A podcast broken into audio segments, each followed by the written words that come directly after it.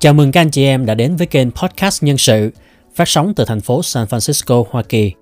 Đây là kênh chia sẻ kiến thức và kinh nghiệm về quản trị nhân sự cũng như các xu hướng vận hành và phát triển tổ chức dành cho bất cứ ai làm công tác quản lý. Thưa các anh chị em, những năm gần đây chúng ta nghe rất nhiều về thuật ngữ XRBP, HR Business Partner hay Human Resource Business Partner. Đây là một thuật ngữ mang tính thời thượng rất thịnh hành trong cộng đồng nhân sự thế giới nói chung và ở Việt Nam nói riêng. Tuy nhiên trên thực tế đa số mọi người đều chưa hiểu đúng về thuật ngữ này và điều đó dẫn đến việc chúng ta sử dụng nó một cách thiếu chính xác. Vậy XRBP thật sự là gì? Nó là một chức danh, một chức vụ hay là một mảng chức năng? XRBP giống và khác các vị trí mang tính chất chiến lược khác của ngành nhân sự ra sao và làm thế nào để trở thành một XRBP? Chúng ta sẽ tìm hiểu câu trả lời cho những thắc mắc trên qua bài podcast ngày hôm nay. Bây giờ, chúng ta bắt đầu nhé.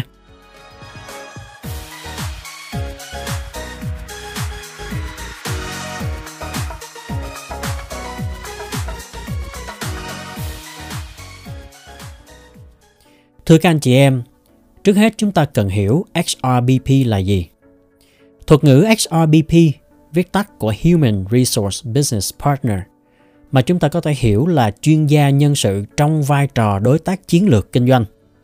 Trên thực tế, các nghiên cứu và giới chuyên môn đã đưa ra rất nhiều định nghĩa khác nhau về XRBP, nhưng nhìn chung thì thuật ngữ XRBP được sử dụng chủ yếu trong hai trường hợp mà tôi sẽ giải thích cặn kẽ trong bài này.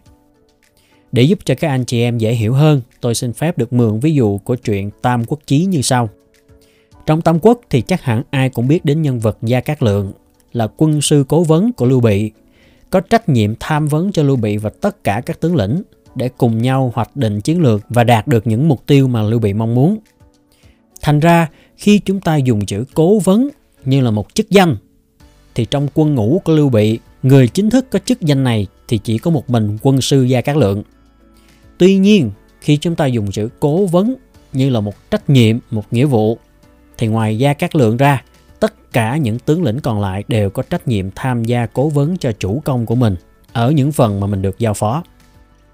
Thuật ngữ XRBP cũng tương tự như thế.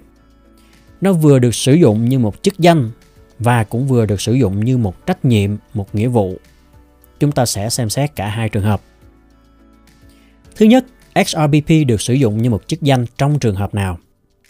Thưa với các anh chị em, ở những công ty lớn, các tập đoàn lớn thì họ mới thật sự cần một người ở vị trí quân sư XRBP để cùng họ và các giám đốc, các nhà quản lý lãnh đạo hoạch định ra những chiến lược phát triển mang tính dài hạn cho tổ chức.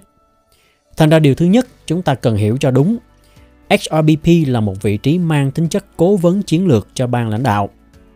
Và cũng giống như là Gia Cát Lượng làm quân sư cố vấn thôi chứ không trực tiếp lãnh binh đi đánh giặc mà là hướng dẫn bày vẽ cho quan vũ, trương phi, triệu tử long cách bày binh bố trận để những người này mới là những người trực tiếp cầm quân đi đánh.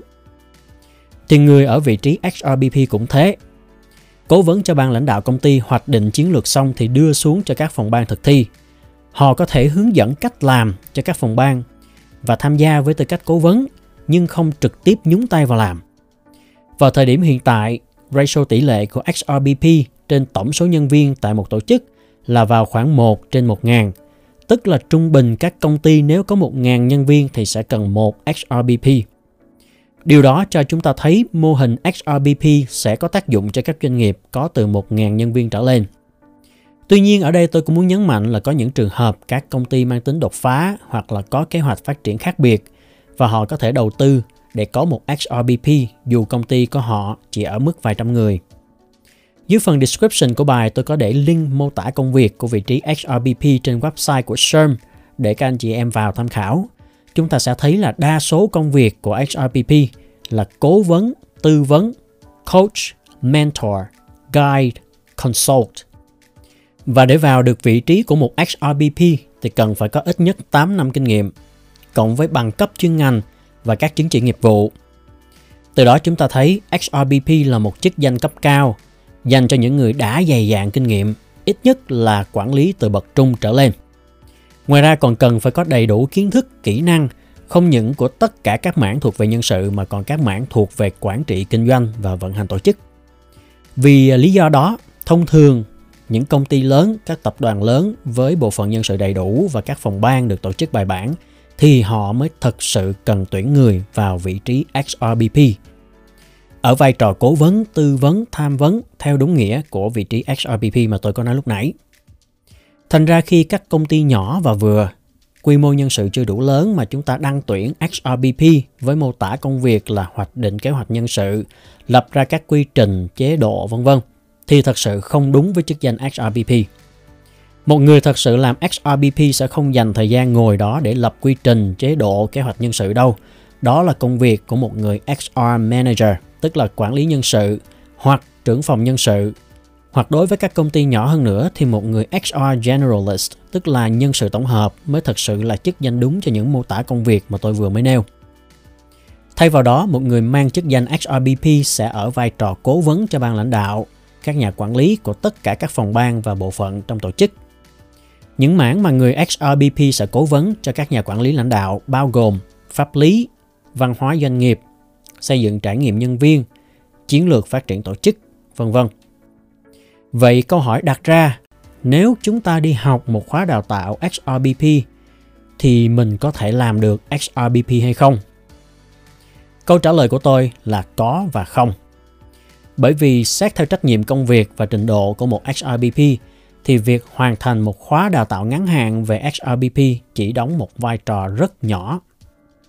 Nó sẽ có ích cho những ai đã và đang làm ở các vị trí từ bậc trung trở lên, có ít nhất từ 5 đến 8 năm kinh nghiệm như lúc nãy tôi có nói và có đầy đủ kiến thức về cả mảng nhân sự lẫn mảng kinh doanh thì việc đi học một khóa đào tạo XRBP sẽ giúp cho chúng ta nắm rõ hơn về trách nhiệm và phạm vi công việc của mình – cũng như giúp mình hệ thống lại các kiến thức và kinh nghiệm mà mình đã có sẵn để mình sẵn sàng chuyển từ vai trò của một người trong phòng ban nhân sự sang vai trò cố vấn độc lập XRBP. Trường hợp này, một khóa đào tạo về XRBP sẽ hữu ích cho các anh chị em. Tuy nhiên, nó sẽ không có ích đối với những ai mới ra trường hoặc chỉ có vài năm kinh nghiệm làm việc hoặc chỉ có kiến thức và kinh nghiệm của mảng nhân sự thôi mà thiếu đi kiến thức và kinh nghiệm của mảng quản trị kinh doanh thì một khóa học ngắn hạn về XRBP cũng chỉ giúp cho chúng ta biết được cái job này là như thế nào để mình biết mà phấn đấu thêm chứ ngoài ra cũng không giúp được mình đùng một cái là có đầy đủ năng lực nhảy lên vai trò của một XRBP thứ thiệt. Đó là định nghĩa thứ nhất của XRBP là một vị trí công việc trong sơ đồ tổ chức. Nói tới đây chắc chắn các anh chị em mình nghĩ wow, làm XRBP quá khó, yêu cầu quá cao. Thì đúng thật là nếu xét XRBP như một chức danh thì chúng ta phải đáp ứng được những yêu cầu khá cao mới có thể trở thành một XRBP đúng nghĩa. Tuy nhiên, nếu xét XRBP theo nghĩa thứ hai là một chức năng, một nghĩa vụ thì XRBP gần gũi với chúng ta hơn rất nhiều. Thưa các anh chị em, nếu chúng ta dùng chữ XRBP, hr Business Partner như một chức năng, một trách nhiệm của những người làm nhân sự thì chúng ta sẽ thấy rằng tất cả chúng ta đều đang ít nhiều thực hiện chức năng của một XRBP thông qua công việc hàng ngày. Cũng như trong ví dụ về Tam Quốc Chí, vị trí cố vấn chính thức thì chỉ có một mình Gia Cát Lượng, nhưng mà trách nhiệm cố vấn, đóng góp ý kiến, tham gia hoạch định chiến lược thì tất cả tướng tá của Lưu Bị đều có trách nhiệm này. Tương tự như thế, XRBP cũng được sử dụng như là một trách nhiệm trong ngành nhân sự, mà cụ thể là nằm trong mảng Business Management, quản trị doanh nghiệp và mảng Leadership and Strategy, tức là mảng lãnh đạo và chiến lược mà tôi có trình bày trong bài podcast số 2 khi nói về các mảng chức năng của ngành nhân sự.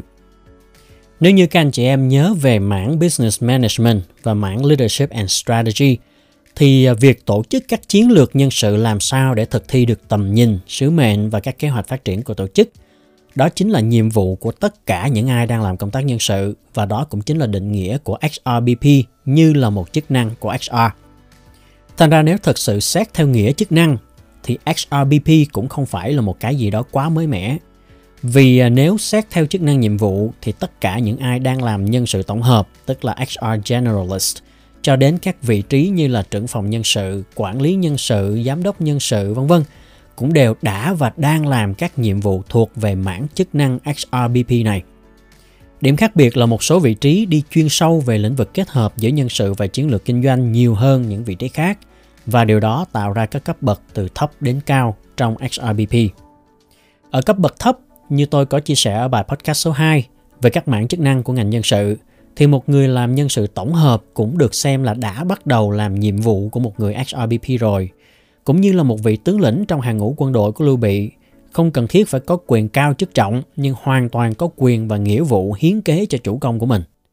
Cái khác là thông thường những vị tướng nho nhỏ này dành phần lớn thời gian của mình để trực tiếp điều binh khiển tướng, nên thời gian ngồi lại bàn thảo chiến lược chỉ nằm trong một khoảng giới hạn nào đó mà thôi.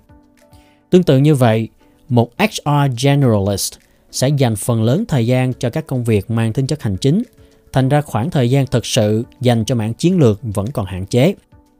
Hoặc nếu có tham gia thảo luận hoạch định chiến lược thì sự đóng góp cũng sẽ có giới hạn do chưa có đủ kiến thức hoặc kinh nghiệm.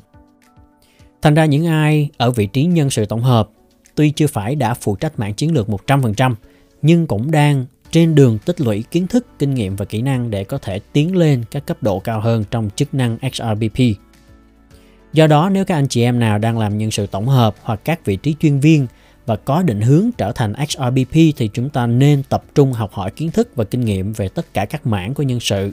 Đồng thời, trau dồi thêm kiến thức về chiến lược kinh doanh, tài chính, marketing, vận hành tổ chức, vân vân. Thì đây là những viên gạch nền tảng để mình từ từ xây dựng kiến thức kỹ năng để trong tương lai có thể trở thành một HRBP đúng nghĩa. Đó là đối với các anh chị em đang làm ở vị trí junior. Ở cấp độ cao hơn, chúng ta có thể kể đến các vị trí như là trưởng phòng nhân sự, quản lý nhân sự cho tới giám đốc nhân sự. Thì đây đều là những vị trí từ bậc trung trở lên. Trong công việc hàng ngày thì các vị trí này đã hướng đến chiến lược và kế hoạch dài hạn nhiều hơn so với các vị trí junior lúc nãy và cũng đã tích lũy được nhiều kiến thức và kinh nghiệm trong suốt bao nhiêu năm làm việc.